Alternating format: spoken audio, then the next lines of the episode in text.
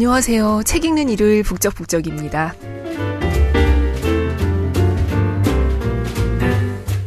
저는 문화과학부 조지현입니다.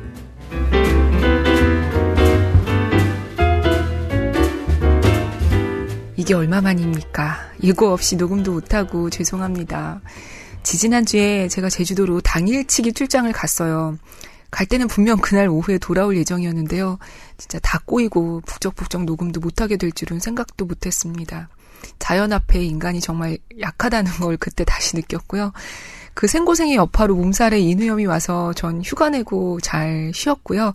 에리 기자 덕분에 우주로부터의 귀환도 흥미롭게 잘 들었습니다.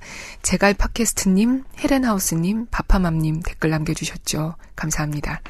근데 아직 목소리가 많이 거칠어서 죄송합니다. 오늘 제가 진짜 좋아하는 책 읽어야 해서 목소리 좀 좋았으면 좋겠는데 안타까워요. 이 허스키한 목소리 어쩌면 좋습니까? 어, 이번 주는 원래 5월 8일에 읽으려고 했던 책이에요. 김혜란 작가님의 두근두근 내 인생을 함께 읽으려고 합니다. 이 책은 영화로도 만들어졌죠. 저는 영화는 안 봤는데요. 이 책의 줄거리는 영화로 옮길 수 있어도 김혜란 작가님의 문장은 영화로 절대 표현할 수 없을 것 같아요. 사실 제가 이 책을 너무 좋아해서 제 목소리로 읽는 게 좀 염치 없다고 느껴지기도 해요. 작품에 누가 되는 것도 같고. 그리고 창비에서 이 책이 오디오북으로도 나와 있거든요. 그래서 북적북적에서 읽어야 할까 고민을 하다가 결국 이렇게 읽게 됐습니다. 어, 낭독을 허락해주신 김혜란 작가님과 출판사 창비 측에 감사드립니다. 먼저 프롤로그부터 읽어볼게요.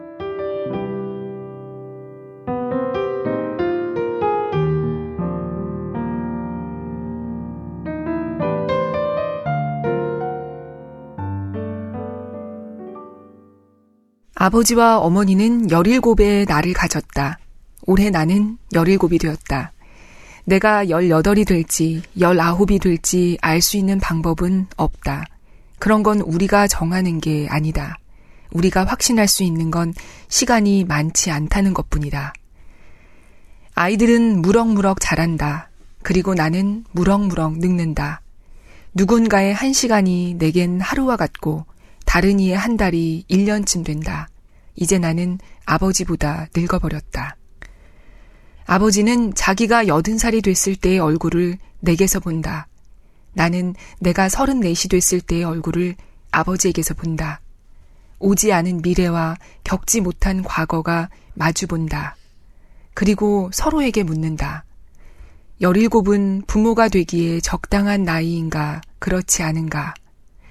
서른넷은 자식을 잃기에 적당한 나이인가, 그렇지 않은가? 아버지가 묻는다. 다시 태어난다면 무엇이 되고 싶으냐고. 나는 큰 소리로 답한다. 아버지, 나는 아버지가 되고 싶어요. 아버지가 묻는다. 더 나은 것이 많은데 왜 당신이냐고. 나는 수줍어 조그맣게 말한다. 아버지, 나는 아버지로 태어나 다시 나를 낳은 뒤 아버지의 마음을 알고 싶어요. 아버지가 운다. 이것은 가장 어린 부모와 가장 늙은 자식의 이야기다.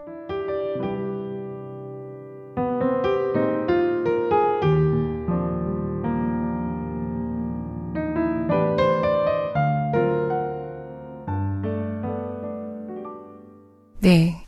가장 어린 부모와 가장 늙은 자식의 이야기. 나라는 화자가 자신과 부모의 이야기를 시작합니다.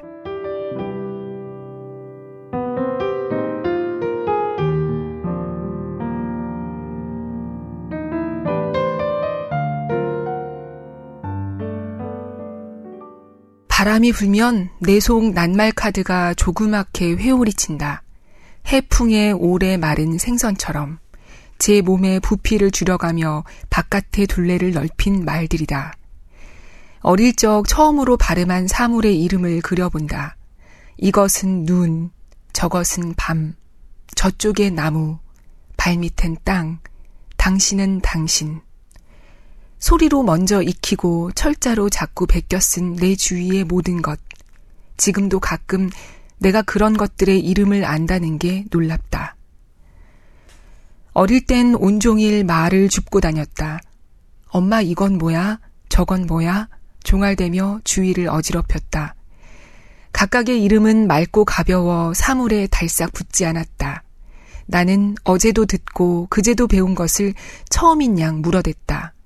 손가락을 들어 무언가 가리키면 식구들의 입에서 낯선 소리를 가진 활자가 툭툭 떨어졌다. 바람에 풍경이 흔들리듯 내가 물어 무언가 움직이는 거였다. 그래서 나는 이건 뭐야? 라는 말이 좋았다. 그들이 일러주는 사물의 이름보다 좋았다. 비는 비, 낮은 낮, 여름은 여름. 살면서 많은 말을 배웠다. 자주 쓰는 말이 있고 그렇지 않은 것이 있었다. 지상에 뿌리 내린 것이 있고 식물의 종자처럼 가볍게 퍼져가는 말이 있었다. 여름을 여름이라 할 때 나는 그것을 가질 수 있을 것 같았다. 그럴 수 있다 믿어 자꾸 물었다. 땅이라니, 나무라니, 게다가 당신이라니. 입속 바람을 따라 겹치고 흔들리는 이것, 저것, 그것. 내가 그것 하고 발음하면 그것 하고 퍼지는 동심원의 너비. 가끔은 그게 내 세계의 크기처럼 느껴졌다. 이제 나도 살아가는데 필요한 말은 거의 다 안다. 중요한 건 그 말이 몸피를 줄여가며 만든 바깥의 넓이를 가늠하는 일일 것이다. 바람이라 칭할 때, 네 개의 방위가 아닌 천 개의 풍향을 상상하는 것. 배신이라 말할 때, 지는 해를 따라 길어지는 십자가의 그림자를 쫓아가 보는 것. 당신이라 부를 때, 눈 덮인 크레바스처럼 깊이를 은닉한 평편함을 헤아리는 것. 그러나 그건 세상에서 가장 어려운 일 중 하나일 것이다. 바람은 자꾸 불고 태어난 이래 나는 한 번도 젊은 적이 없었으니까. 말들 역시 마찬가지일 테니까. 내가 세상과 최초로 말을 섞은 곳은 산 깊고 물 맑은 농촌 마을이었다. 물줄기가 여러 개로 나뉘고 휘돌아 다시 감기는 그곳에서 나는 내 이름을 배우고 걸음마를 떼었다. 옹알이에서 단순한 문장을 만들 때까지 3년. 부모님이 외가에 신세를 진 기간만큼이다. 동네 사람들은 필요한 게 있으면 대부분 직접 기르거나 만들었었다. 그러니 내가 자주 접한 말들도 생활과 가까운 선명한 말들이었을 거다. 만날 TV만 보고 자란 내 사촌은 태어나 처음 한 말이 LG였다는데 나는 말이 더뎌 한동안 부모님 속을 태웠다. 어머니는 내게 무슨 문제가 생긴 건 아닌지 근심하며 어른들에게 의견을 물었다. 아버지는 애들은 말 못할 때가 제일 예쁜 거라며 묵묵히 일터에 나갔다. 인근에 들어선다는 대호 관광단지가 막 부지를 다지고 있었고 아버지도 거기서 막리를 하고 있었기 때문이다. 샘 밝은 외할아버지는 타지에서 밀려올 일꾼들을 위해 텃밭 앞에 건물을 지었다. 콘크리트 벽에 슬레이트 지붕을 얹은 외풍 심한 집이었다. 조그만 일자형 건물에는 모두 네 가구가 들어갈 수 있었다. 그 중 한 곳이 우리 가족의 방이었다. 아직 애티를 벗지 못한 10대 부부와 갓난아기, 이렇게 세 식구였다. 부엌도 시원찮은 데다 세 사람이 지내기에는 터무니없이 좁은 곳이었지만 월세도 생활비도 내지 않던 터라 찍소리 않고 지냈다 한다. 외할머니는 슬하에 자식을 많이 두셨다. 아들 다섯에 딸 하나, 도합 여섯 명이다. 언젠가 나는 엄마, 외할머니는 외할아버지랑 평생 사이가 안 좋았다면서 왜 그렇게 자식이 많아? 라고 물은 적이 있다. 어머니는 그지. 나도 그게 궁금해서 네 외할머니한테 물어본 적이 있거든. 근데 그게 정말 가뭄에 콩나듯 할 때가 있었는데 그때마다 덜컥덜컥 애가 들어섰다더라. 민망해하며 답해 주었다. 우리 어머니는 육남매 중 여섯째로 어릴 때 별명이 시발공주였다고 한다. 입이 건 사내들 틈에서 나고 자라 예쁜 얼굴과 어울리지 않게 툭 하면 상마를 내뱉었던 까닭이다. 조그만 계집아이가 동네 곳곳을 누비며 깜찍하게 욕을 하고 다녔을 모습을 상상하면 친근하니 만만한 기분이 든다. 지금도 드센 성격이 남아있긴 하지만 어머니의 말씨가 풀 죽은 듯 순해진 건 세상이 시발로만 해결되는 게 아니란 걸 깨달은 순간부터인 듯하다. 일찌감치 애를 베어 퇴학을 당했을 때라든가 아버지가 다섯 명의 외삼촌들에게 맞아 죽을 뻔했을 때, 식당에서 자기보다 어린 여자들의 까탈과 소란을 받아줘야 했을 때, 아무리 머리를 굴려봐도 도무지 답이 안 나오는 병원비 청구서를 뚫어져라 들여다봐야 했을 때 같은 경우 말이다. 외할아버지는 처음부터 사위를 마음에 안 들어 했다. 가장 큰 이유는 머리에 피도 안 마른 놈의 새끼가 머리에 피도 안 마른 진짜 새끼를 만들어 왔다는 거였다. 두 번째 이유는 가장인 주제에 생활력이 없다는 건데 17 학생에게 돈 벌 능력이 없는 건 당연한 일이었다. 두 남자가 처음 만났을 때 외할아버지는 아버지를 향해 다짜고짜 투명스레 물었다. 그래, 너는 뭘 잘하냐?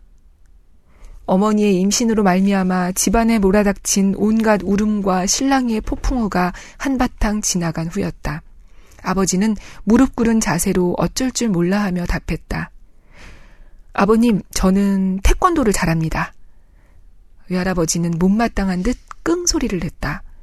아버지가 태권도 특기생으로 도에서 제일 큰 체육고등학교에 들어간 건 사실이지만 그런 재주는 살아가는데 별 쓸모가 없었다.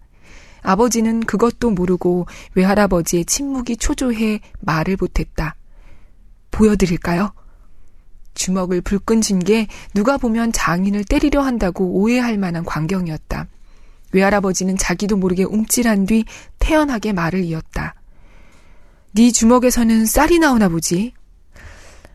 그게 졸업하면 작은 도장에라도 학교로 돌아갈 가망이 없는 걸 알면서도 아버지가 답했다. 외할아버지는 처음부터 그럴싸한 대답 따윈 기대하지 않았지만 한 번 더 물어봐 주겠다는 투로 말했다. 그리고 또 뭘 잘하나? 아버지의 머리 위로 여러 가지 생각이 지나갔다. 나는 스트리트 파이터를 잘하는데. 하지만 그런 걸 입 밖에 냈다간 장인에게 귀싸대기를 맞을지도 몰랐다. 나는 선생한테 대드는 걸 잘하는데. 그렇지만 그것도 장인이 바라는 답은 아닌 것 같았다. 그럼 나는 정말 뭘 잘하지? 아버지는 머리를 감싸안고 고뇌하다 자신을 뚫어져라 노려보는 장인 앞에서 결국 이렇게 말하고 말았다. 잘 모르겠습니다, 아버님. 그러곤 이내 깨달았다. 아, 나는 포기를 잘하는구나. 사위가 물러간 자리에서 외할아버지는 기가 찬 듯 빈정댔다. 잘하는 거라곤 일찍부터 새끼 치는 거밖에 없는 놈이더구나. 나이 들어 지압이 어려운 줄 모르게 된 외할머니가 조그맣게 구시렁거렸다. 그것도 제주는 제주지요. 어머니는 깻잎머리를 한 채 아무 말도 않고 새치름이 앉아 있었다. 외할아버지는 딸의 행실보다 안목에 더 실망한 듯 먼 산을 봤다. 남자가 돈이 없으면 허세라도 있어야지 이건 뭐 너무 숙맥 같아서. 하지만 그건 외할아버지가 우리 아버지를 단단히 잘못 본 거였다. 아버지는 숙맥이 맞았지만 무모하고 모험심 강한 숙맥, 말하자면 세상에서 가장 위험한 숙맥이었다.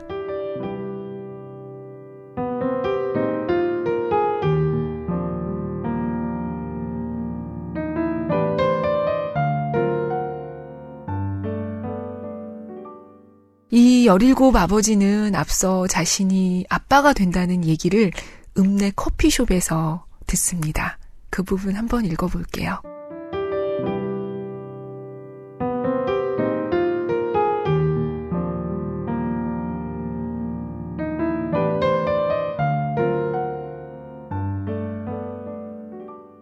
이윽고 어머니가 뭔가 결심한 듯 입을 뗐다. 대수야, 이리 와봐. 왜?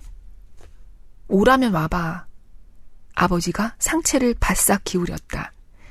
어머니는 한 손으로 입을 가린 채 아버지의 귀에 대고 뭐라 속삭였다. 아버지의 귓바퀴에 난 솜털이 바싹 섰다.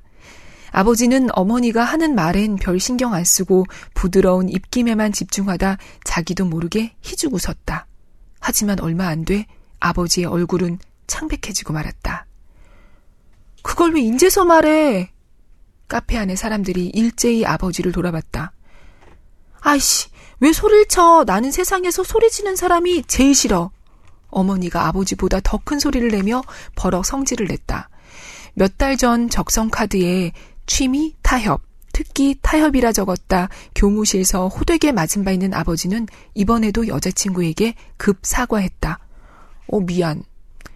그리고 두 사람은 17년 된 머리를 맞대고 열심히 대책을 강구했다. 하지만 애초에 대책 같은 게 있을 리 없었다.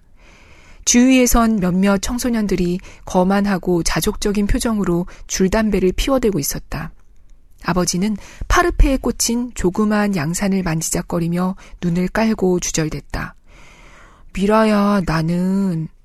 그러고는 뜬금없이 자신이 얼마나 형편없는 사람인가에 대해 줄줄 늘어놓기 시작했다.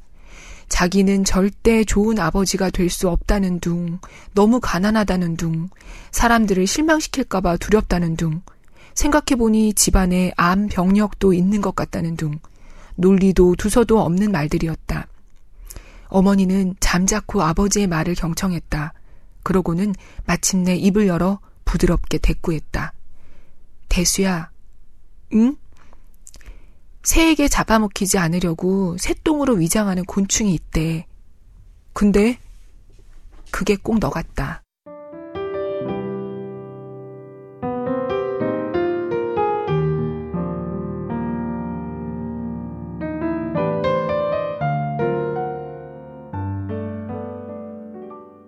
네. 이 어린 엄마의 마음속은 얼마나 복잡하겠어요. 엄마는 제일 친한 친구한테도 차마 말을 못하고 혼자서 고민합니다.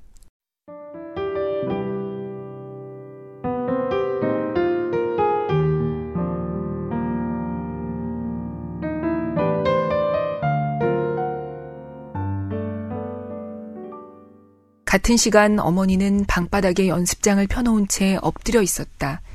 그러고는 볼펜을 입에 물고 잘근거리다 결심한 듯 종이 한가운데 긴 선을 그었다. 왼쪽에는 출산의 나쁜 점을, 오른쪽에는 좋은 점을 적어볼 마음이었다. 어머니는 우선 왼쪽 칸부터 채워나갔다. 1. 아버지와 어머니에게 혼난다. 2. 학교에서 잘린다. 3. 사람들이 손가락질한다. 4. 돈이 없다. 5. 돈 벌 능력도 없다. 6. 살이 찌고 못생겨진다. 7. 임신 중 다른 병에 걸리거나 죽을 수도 있다. 8. 몇 년간 아무것도 못하고 아기만 돌봐야 한다. 9. 대수 마음을 모른다. 10. 내 인생뿐 아니라 대수 앞길도 막을 수 있다. 11. 행복하지 않을 수 있다. 12. 내가 뚱뚱해져 대수가 바람을 피운다. 점점점. 목록은 자꾸 늘어갔다. 그것도 점점 부정적이고 극단적인 방향으로. 어머니의 머릿속엔 어느새 궁핍하고 황량한 집안 풍경과 알코올 중독에 빠진 남편, 반항적인 아들, 울다 지친 자신의 모습이 들어와 있었다. 얼핏 보면 금방 결론이 난 셈이었다. 하지만 어머니는 속단하지 않고 침착하게 오른쪽 칸을 채워보기로 했다. 모든 일에는 일장일단이 있다는데, 그래, 이게 다는 아닐 거야 하고. 1. 2. 어머니는 당황했다. 아무리 그래도 그렇지. 지금 이 순간에도 사람들이 여전히 그리고 열심히 번식 중인 와중에 설마 출산에 좋은 점이 하나도 없으리라고는 예상치 못한 까닭이었다. 물론 출산의 위대함에 대해서라면 어머니도 아는 바가 있었다. TV 교양 프로그램에서나 도덕 수업 혹은 성교육 시간에 수없이 들은 말. 그러니까 생명은 소중하다든가 사람은 자신이 한 일에 책임을 져야 한다는 식의 얘기를 모르는 바도 아니었다. 하지만 어머니는 그것이 왠지 정직하게 느껴지지 않아 적을 수가 없었다. 누구에게 보여주려는 것도 아니고 순전히 자신을 위해 하는 일인데 이왕이면 온몸으로 긍정할 수 있는 말을 쓰고 싶었다. 그러니까 자기가 아는 말, 그리고 믿는 말들을. 남들이 하는 말, 혹은 믿으라고 하는 얘기가 아무리 아름답고 옳다 해도 말이다. 하지만 좌우가 극명하게 대비되는 노트 앞에서 어머니는 두려움을 느꼈다. 1번 혹은 3번 때문에, 5번 혹은 12번 때문에. 그러나 진짜 두려움의 근원은 따로 있었다. 당시 어머니는 그걸 몰랐지만 그것은 한 존재를 향한 거대한 사랑의 예감, 그 그림자 속에 드리워진 불안, 그리고 좋은 건지 나쁜 건지 몰라 어느 칸에 넣는 것이 적절한지 알 수 없는 기분 때문이었다. 어머니는 내친 김에 한대수에 관한 노트도 작성했다. 그건 예상보다 빨리 끝났는데 내용은 다음과 같았다. 장점, 착하다. 단점, 지나치게 착하다. 그리곤 그게 또 좋은 건지 나쁜 건지 몰라 연습장의 여백을 한참 동안 들여다봤다. 아버지, 그리고 어머니, 두 분의 마음 중 어느 것이 더 나의 출생에 영향을 끼쳤는지는 모르겠다. 다만 확신할 수 있는 건 둘 중 어느 것도 그다지 결정적인 역할은 하지 못했다는 거다. 살면서 우리가 그토록 찾아 헤매는 해답은 때로 전혀 엉뚱한 곳에서 모습을 드러내곤 하니까. 어느 때는 문제 자체가 정답과는 별 상관없는 맥락에서 출제되기도 하니까 말이다. 며칠 뒤 두 사람은 남들 시선을 의식해 일부러 먼 데까지 버스를 타고 나갔다. 그러곤 생전 처음 와본 시의 거리를 두리번거리다 비교적 아담하고 한적해 보이는 산부인과에 들어갔다. 소변에 단백질이 있네요. 네? 원래 혈압이 높은 편인가요? 아버지는 고혈압이 있는데 저는 잘 모르겠어요. 어머니는 어느 때보다 공손한 자세로 의사의 말을 경청했다. 의사는 산모를 이대로 둘 경우 상황이 나빠질 수 있다고 했다.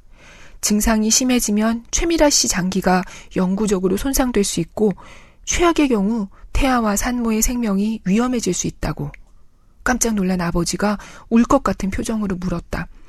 선생님, 그럼 저희는 어떻게 하나요? 어머니 역시 아랫입술을 깨물며 설명을 기다리는 중이었다. 의사는 어딘가 좀 수상하고 또 초라하고 동시에 불안해 보이는 10대 부부를 무표정하게 바라봤다. 그러곤 뭔가 고민하는 듯 하더니 사무적인 투로 말을 흐렸다. 치료법이 있기는 한데 어머니가 조급하게 끼어들었다. 그게 뭔데요? 의사는 두 미성년자의 얼굴을 한 번 더 흘끼 쳐다봤다. 말씀해 주세요. 네? 아버지가 채근했다. 그러니까 최선의 치료법은 어머니와 아버지가 동시에 답했다. 네. 그러니까 지금 선택할 수 있는 방법은 말이죠. 이윽고 오랫동안 차트를 바라보던 의사가 담담하게 말했다. 분만입니다.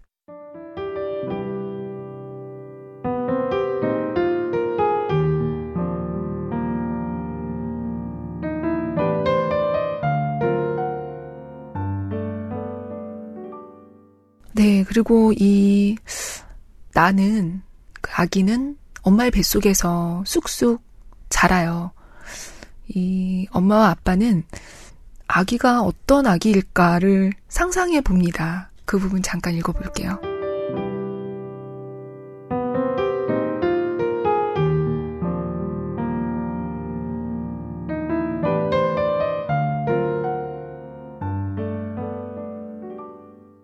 이따금 두 사람은 옆방으로 말소리가 새어나가지 않게 나지막한 어조로 대화를 나눴다.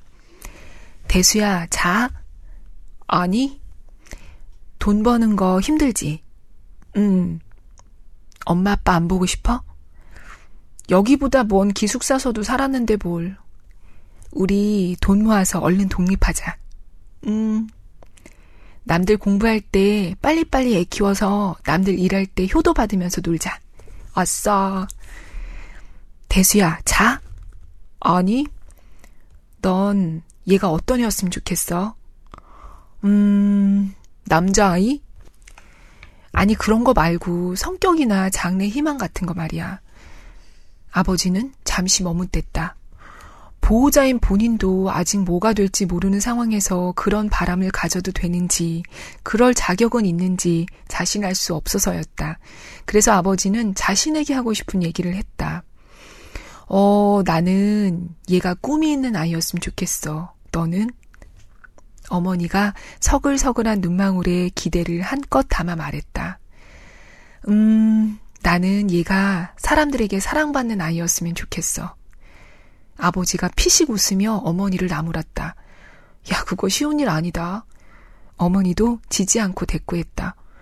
왜 아기들한테는 그것만큼 쉬운 일이 없을걸? 그리고 우리가 그렇게 만들면 되잖아. 아버지는 여전히 아내라기보다는 여자친구처럼 느껴지는 어머니를 향해 모로 누웠다. 그러곤 어머니의 배를 어루만지며 그늘진 얼굴로 속삭였다. 얘가 우릴 좋아할까? 어머니가 아버지의 손등 위에 자기 손을 포겠다. 글쎄,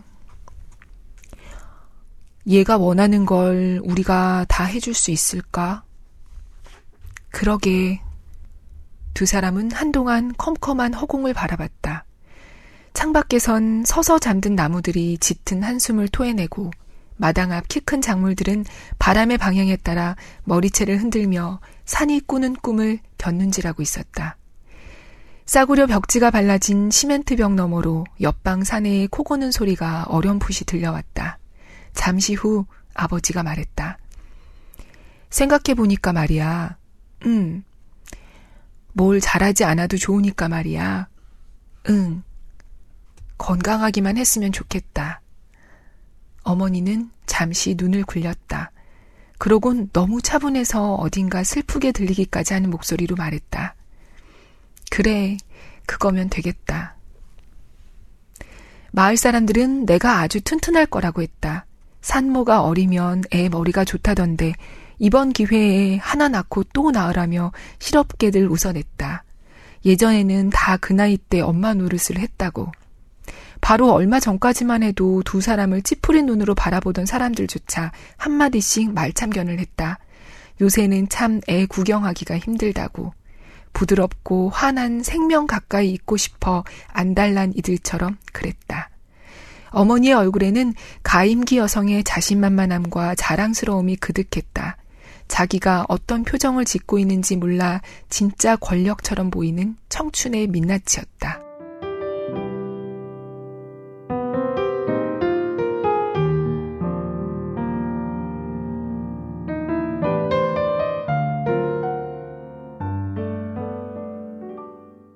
그리고 어떻게 시간은 흘러서 내가 태어납니다.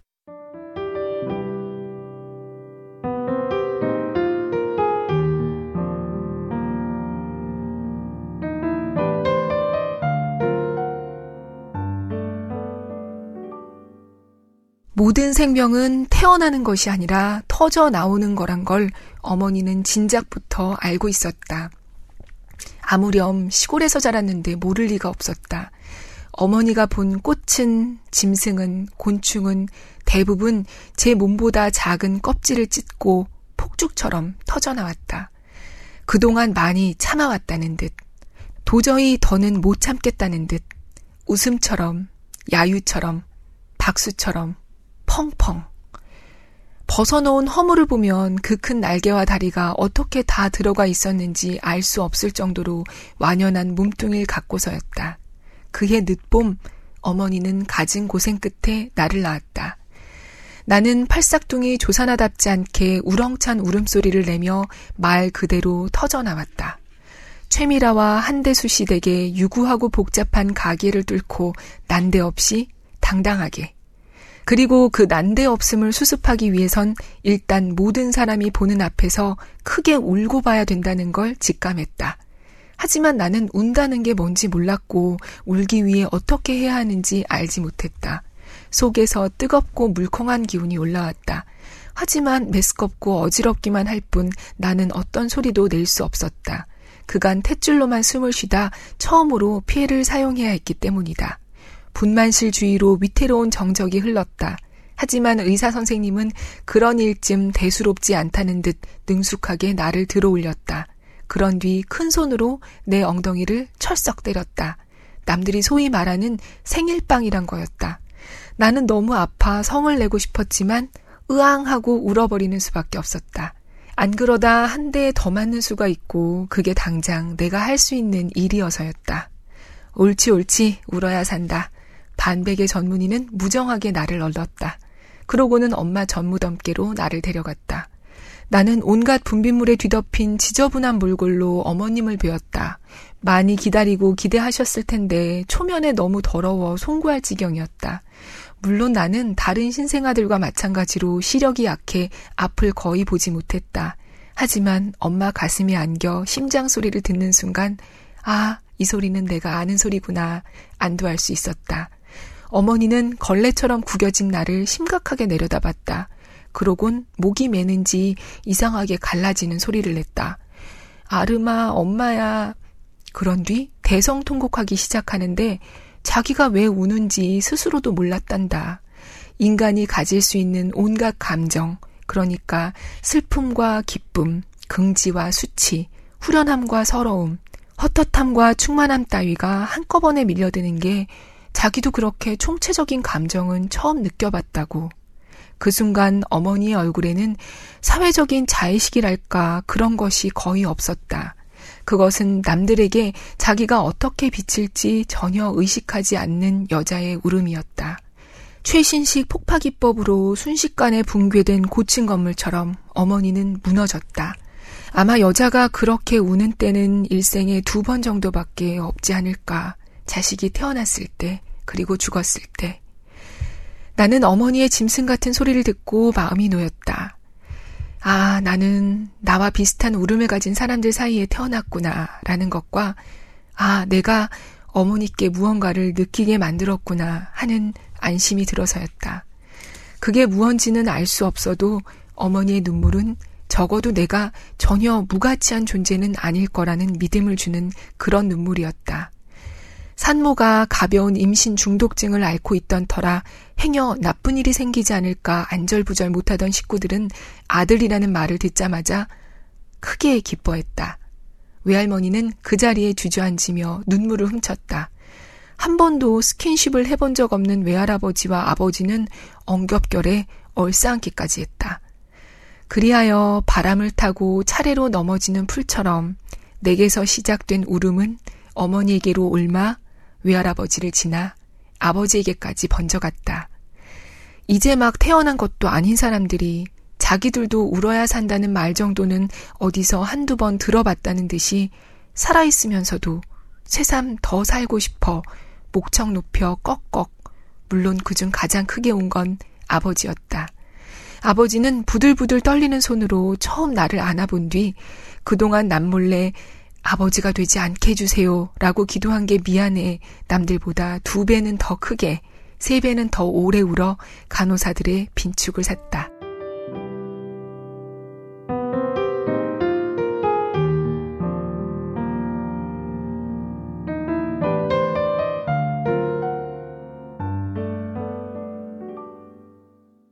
아까 앞에서 이 어린 엄마 아빠는 아기가 건강하기만 했으면 좋겠다 이렇게 바라잖아요. 그런데 그러지를 못해요. 계속 읽어보겠습니다.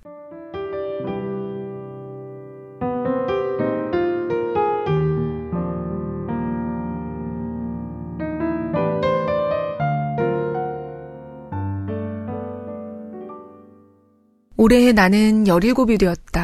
사람들은 내가 지금까지 산 것이 기적이라 말한다.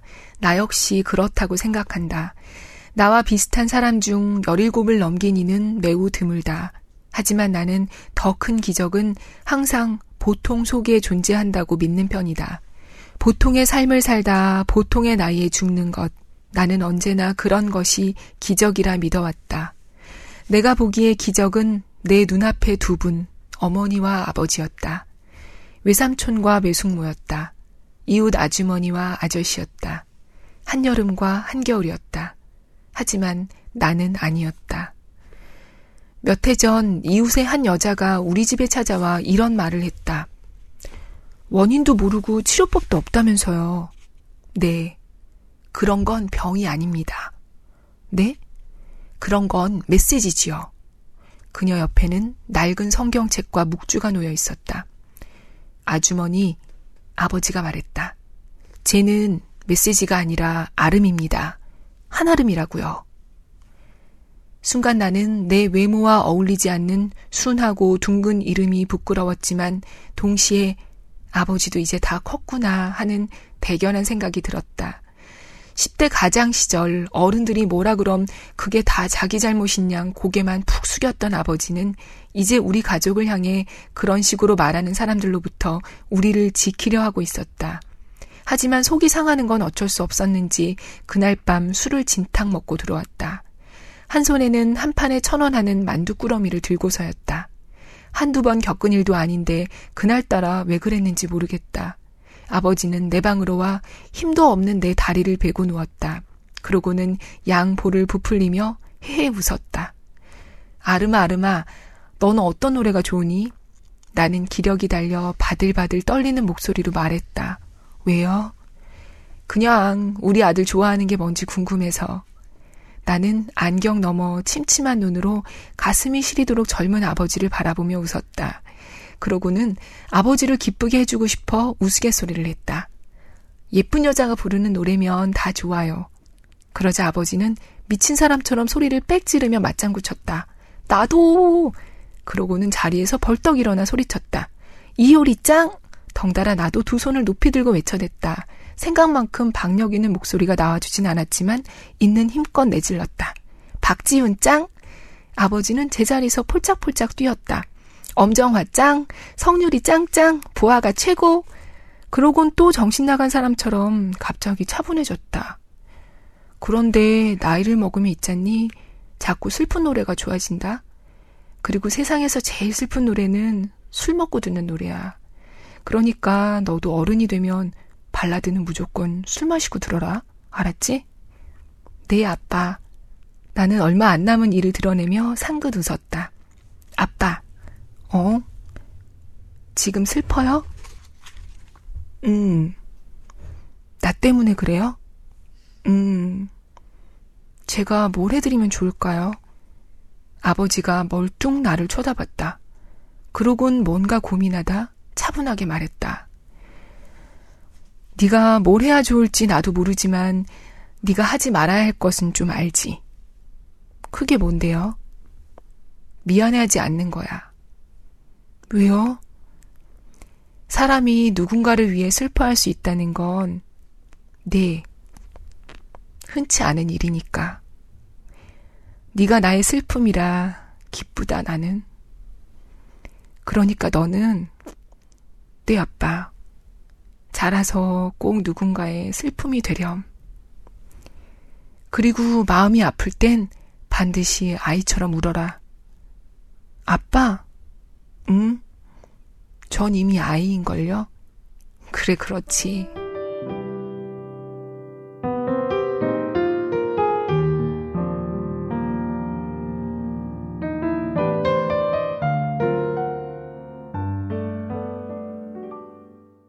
네, 화자인 나, 아름이는 빨리 늙는 병, 선천성 조로증을 앓고 있어요.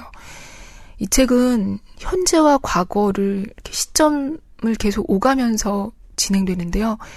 줄거리를 전해드리기엔 다른 부분을 읽는 게 더 나을 수도 있겠지만 저는 이 어린 엄마 아빠가 부모라는 역할을 처음 수행하는 부분들을 읽으려고 해요.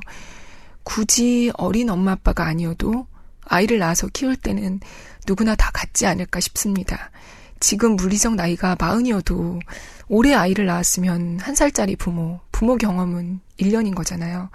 그리고 그 아이를 보면서 기억나지 않는 나의 아기 때를 한 번 더 거쳐가는 느낌을 받게 늘 되는 것 같아요. 59페이지부터 읽어보겠습니다.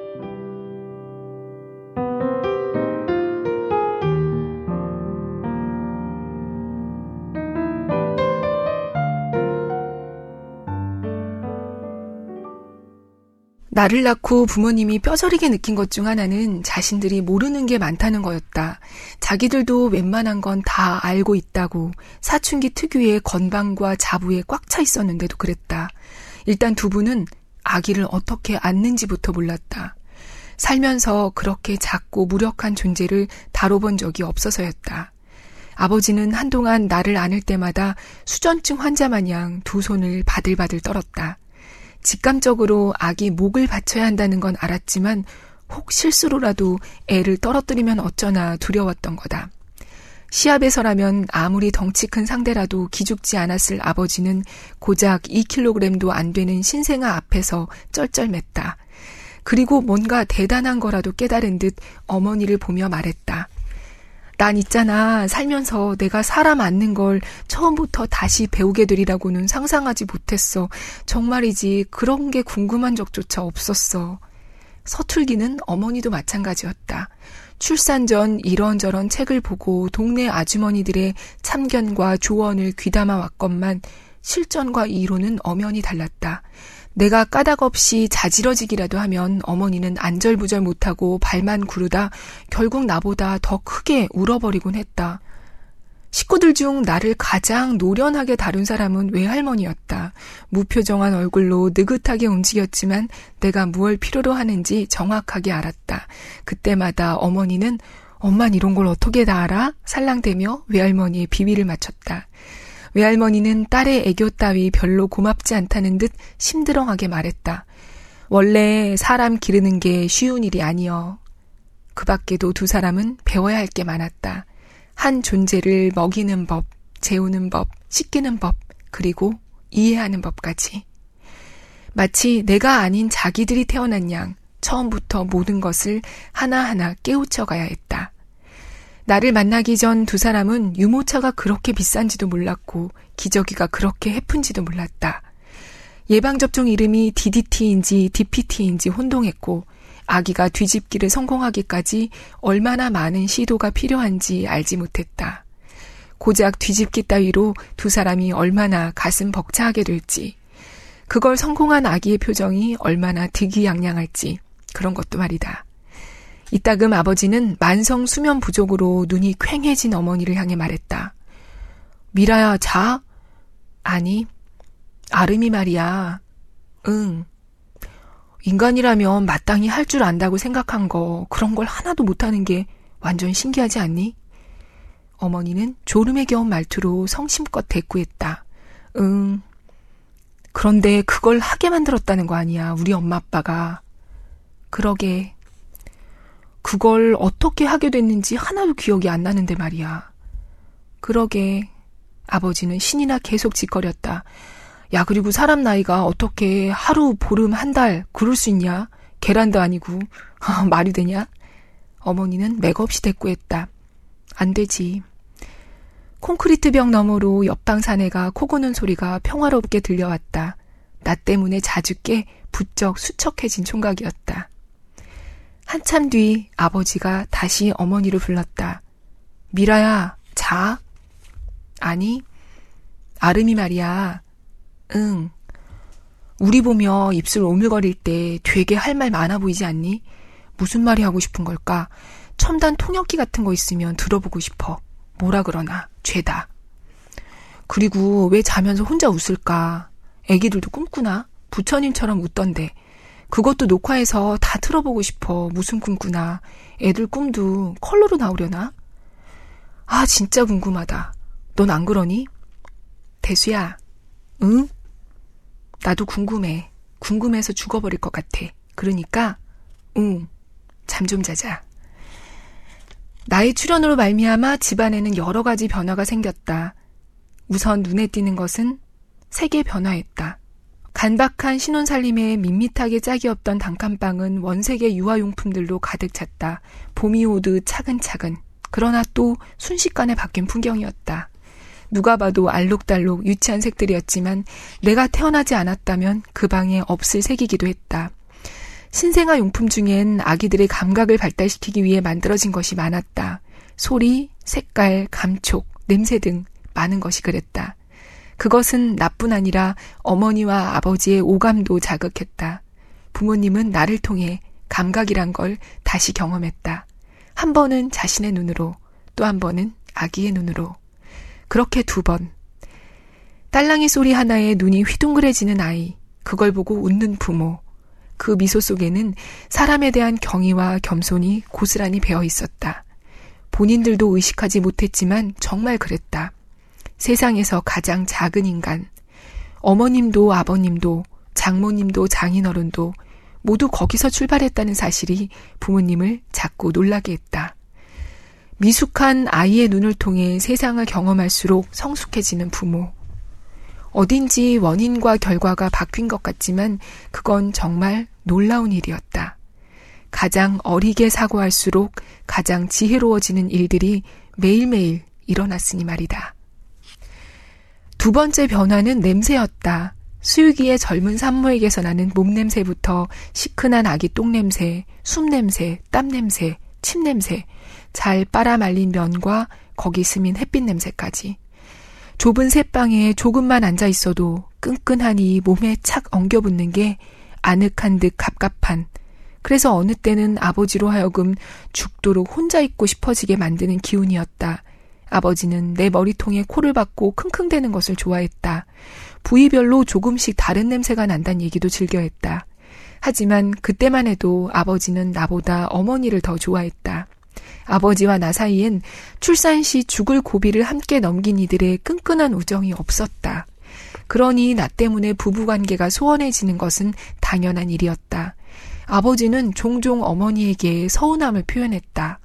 그리고 그건 나를 낳은 뒤 우리 가족에게 생긴 세 번째 변화였다. 아버지는 밤마다 얕은 숨을 토해냈다. 이러자고 온 장가가 아닌데 서러워 눈물이 날 것도 같았다. 아버지는 나를 안고 젖을 물리고 있는 어머니의 어깨를 소심하게 만지작거렸다. 어머니의 양 어깨축지 사이에 얼굴을 묻고서였다. 한 뼘도 안 되는 좁은 공간이지만 아버지가 세상에서 제일 안전하다고 느끼는 곳이었다. 미라야, 자? 응. 진짜 자? 아씨, 그렇다니까. 아버지는 그래도 어머니가 반응해주는 게 좋아 이참에 확 깨워 안아볼 요량으로 말꼬리를 잡았다. 야, 자는 사람이 어떻게 말을 하냐? 어머니는 성가신 듯 긴 한숨을 쉬었다. 대수야. 아버지가 한껏 기대감에 부풀어 대답했다. 왜? 엄마들은 원래 못하는 게 없어.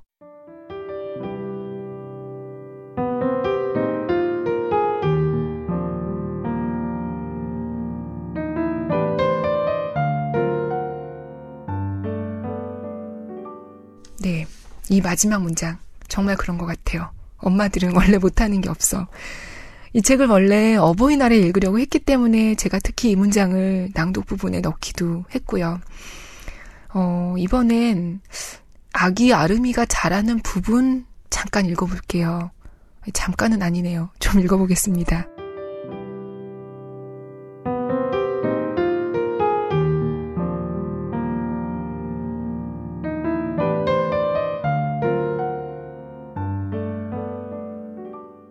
그해 나는 제법 사람다운 모양새를 갖춰가고 있었다. 살이 오르고 피가 차며 인물이 살아났던 거다.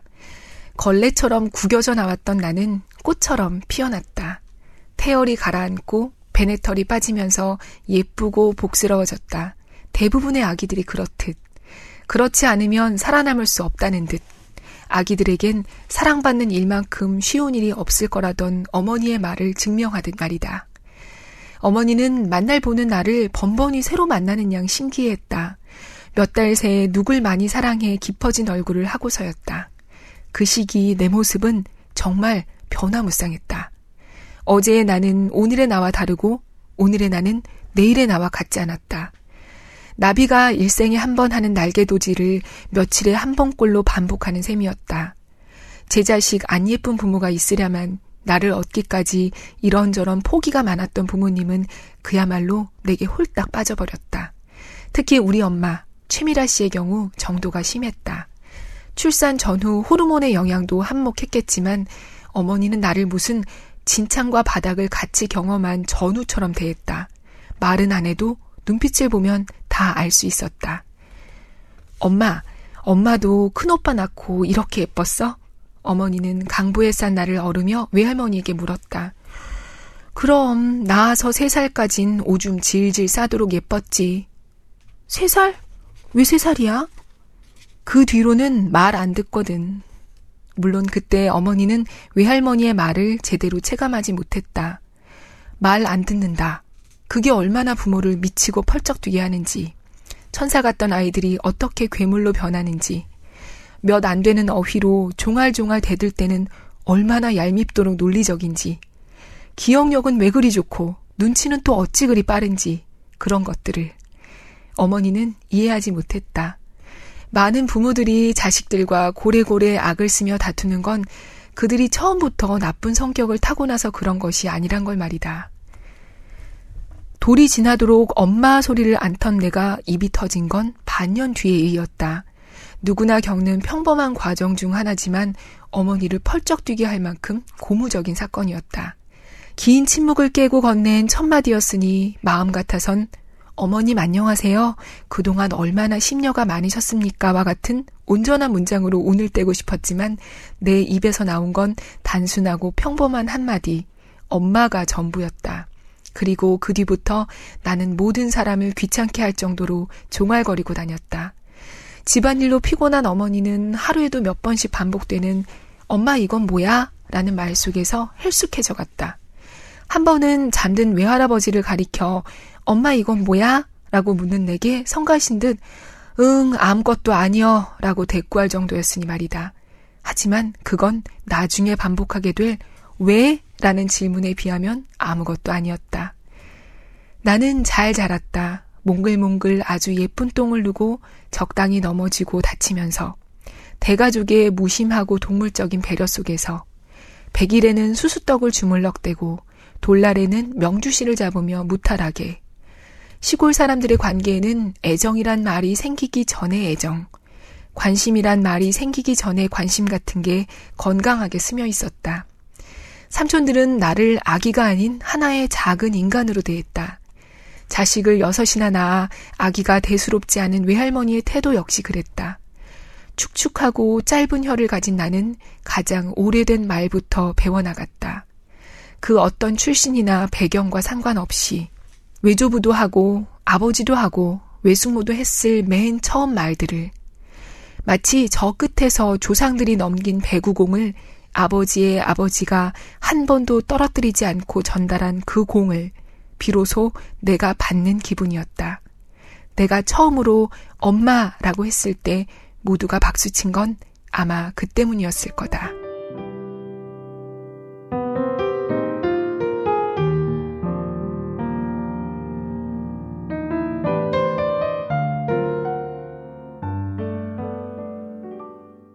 네, 오늘 읽으려고 했던 부분은 다 읽었습니다. 좀 많았나요? 근데 사실 다 읽고 싶어요. 되게 고르느라 힘들었어요. 근데도 못 고른 게 너무 많이 남아서 아쉽습니다.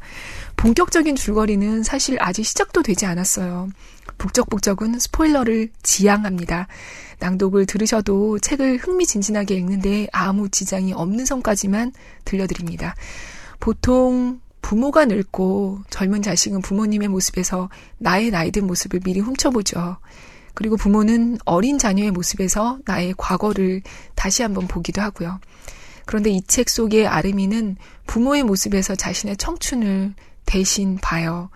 자신은 어린 몸으로 이미 늙었으니까요. 그리고 부모는 자신보다 더 빨리 늙어버린 자식을 떠나보냅니다.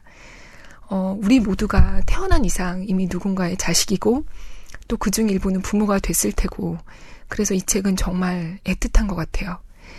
어, 저는 몇 해 전에 여름 휴가 때 여행 가서 이 책을 읽었는데요. 마침 이 책 한 권밖에 안 가져갔어요. 근데 책이 너무 빨리 읽히는 게 아까워서 일부러 천천히 천천히 아껴서 읽었던 기억이 납니다. 어, 그리고 참 저희가 북적북적에서 같이 읽었던 채식주의자가 멘부커 상을 받았죠. 축하합니다. 어, 샹그릴라의 그녀님이라는 그 닉네임 쓰신 분이 수상 소식계에 북적북적 생각났다고 댓글도 써주셨죠. 이 책이 요즘 없어서 못 사더라고요. 책이 너무 인기 있어서 없어서 못 사는 상황 너무 좋습니다. 상보다 더 중요한 건 독자들이 많이 읽는 것 아닐까 싶어요. 저는 다음 주에 다시 뵙겠습니다. 안녕히 계세요.